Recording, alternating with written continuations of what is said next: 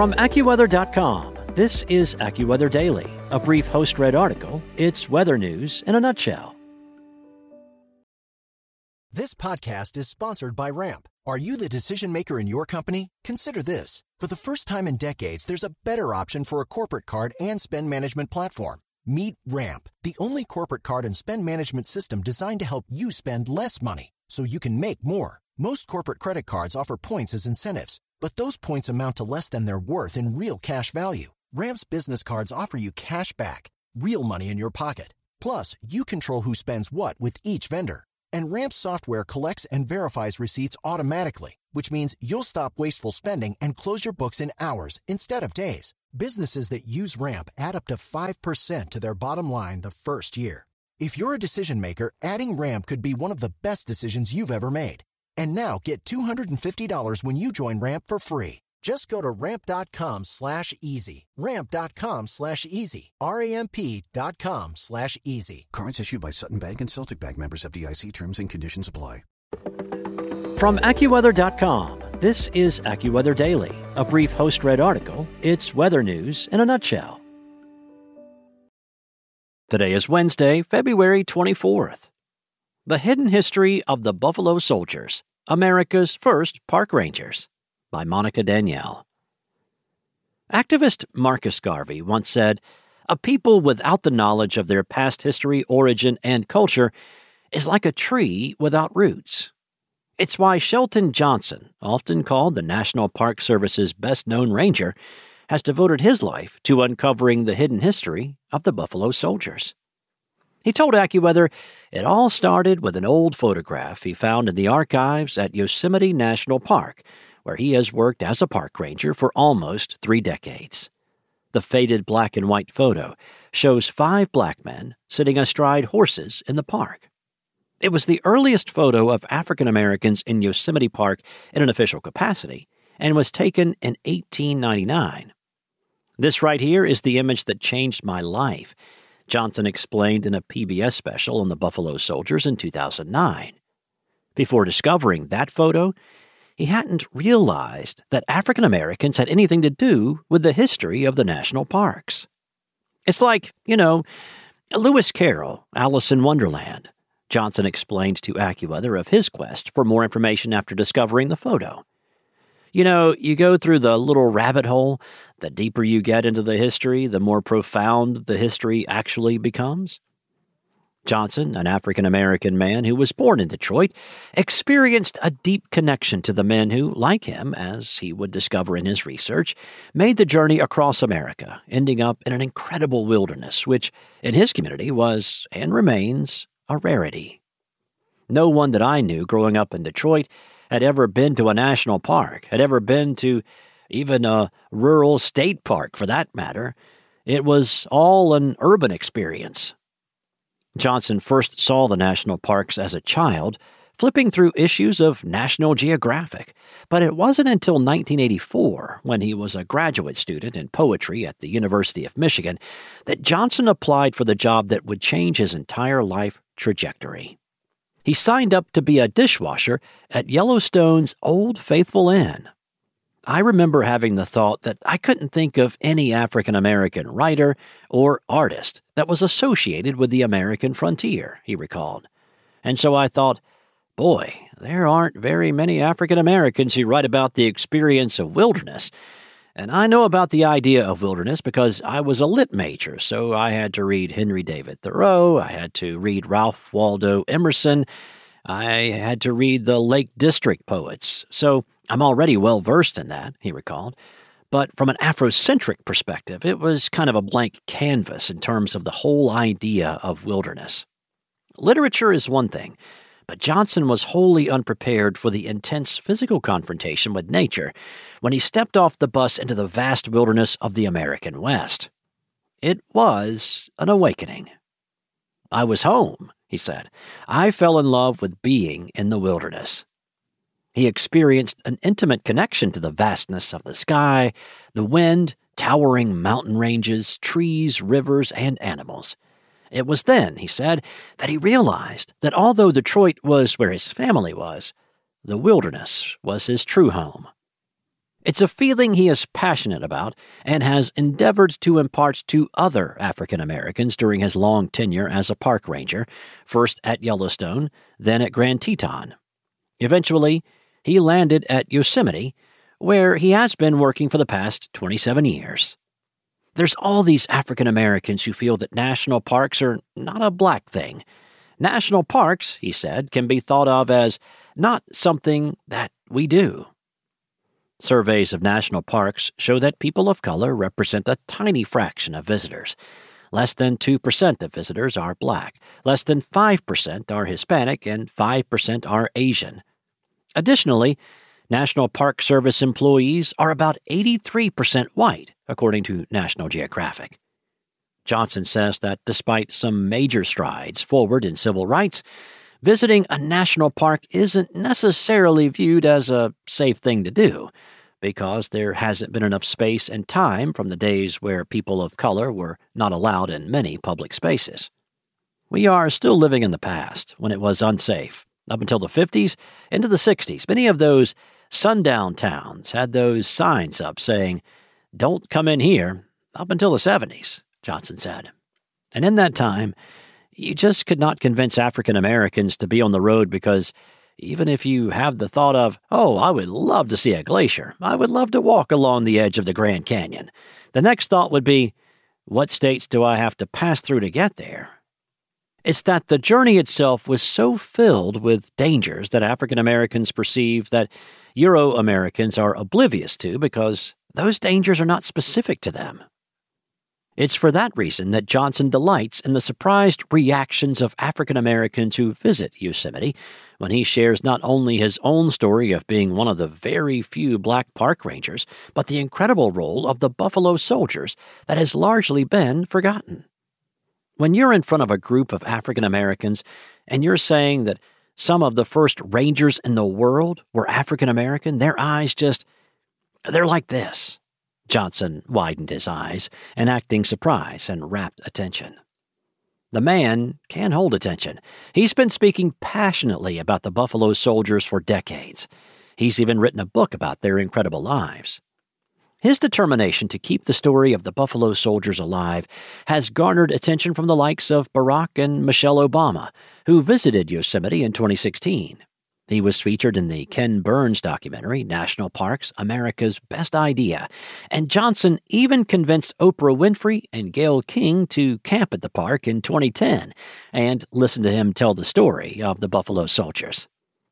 Often he impersonates Sergeant Ellerslie Bowman, bringing life to, in vivid detail, an actual soldier who served in Yosemite National Park in nineteen oh three and nineteen oh four. Although more than one hundred thousand African Americans fought for the Union in a segregated military during the Civil War, the Buffalo Soldier regiments weren't formed until eighteen sixty-six. More than a thousand young African American men, mostly inexperienced and uneducated in their teens and early twenties, headed west to serve in the U S Army. So, when I started, I didn't have a single name to associate with any specific Buffalo Soldier. Now I have over five hundred names. This storyline is just, it's replete with drama. From the time they were born to the time they died, every day there was not a certainty that they were going to survive, just because of the virulent racism that existed at that time. The Buffalo Soldiers mainly came from the Deep South, hundreds of young African American men who would rather leave their homes in the South and take their chances amid the deadly weather of the plains during a time when the American government was engaged in ongoing conflicts against various Native American and First Nation tribes, numerous battles that occurred in North America from the time of the earliest colonial settlements in the seventeenth century until the early twentieth century. Although it was a time filled with great expectations and hope, Reconstruction in the South was also an era of voter suppression, Jim Crow segregation, and the explosion of white supremacist ideology with the rise of organizations like the Ku Klux Klan. It was just a dangerous proposition. I mean, things had to be incredibly bad for you to even risk that undertaking, but it's just that things were that bad. Johnson told AccuWeather, explaining the decision of hundreds of young African-American men to enlist in the army of a government that still did not acknowledge their humanity. So they did risk that undertaking because they would say, what could be worse than where I am right now, where someone could kill me just for being me? I've done nothing, but they could end me on a whim. There are several stories about how the men acquired their famous name, but most historians agree it was the Plains Native Americans who ultimately dubbed them Buffalo Soldiers. The Kiowa, the Comanche, the Apache, their antagonists, or the native peoples that they were fighting, when they were in close-quarter combat, saw that the hair on the heads of the soldiers was just like the cushion between the horns of the buffalo, so they began to call them Buffalo Soldiers, Johnson told AccuWeather. Another theory holds that it was so cold on the western frontier in places like Nebraska that they would wear these massive coats made of buffalo fur. Because of their dark skin and their woolly hair, you couldn't tell sometimes where the buffalo ended and the man began, Johnson said. Whatever the reason, the name stuck, and the African-American regiments formed in eighteen sixty-six became known as Buffalo Soldiers. The soldiers were tasked with capturing cattle rustlers and thieves, protecting settlers, stagecoaches, wagon trains, and railroad crews along the Western Front. Mainly, they were assigned to help control the Native Americans of the Plains who were frustrated by being forced onto reservations after broken promises by the federal government. The irony of one minority group aiding in the removal of another minority group isn't lost on Johnson. The two groups that have the most in common were exactly the two groups that were at war with each other. Black people were aiding and abetting the genocide of indigenous people. Although historians have documented the time the Buffalo Soldiers spent on the western frontier, their service in the nation's first national parks has nearly been forgotten. As David Schechter notes for A B C eight, when parks only promote the stories of whites, we erase the contributions of minorities. James Mills, a journalist and activist, echoes the sentiment. In an article for National Geographic about what the National Park Service is doing to combat racism, he wrote that the contributions of many pioneering minorities have been left out of history.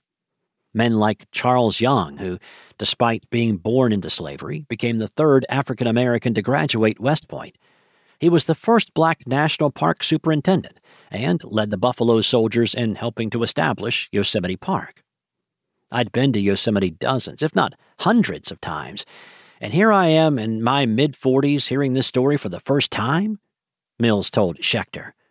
And it kind of occurred to me that if I hadn't heard the story, based on my background, that means that millions of people hadn't heard the story either. It's why Shelton Johnson says he isn't ready to retire.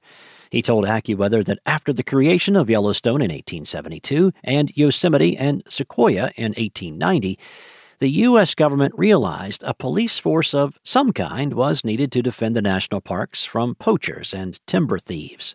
And so it was that the Buffalo Soldiers became some of America's first park rangers, even before the establishment of the National Park Service in nineteen sixteen.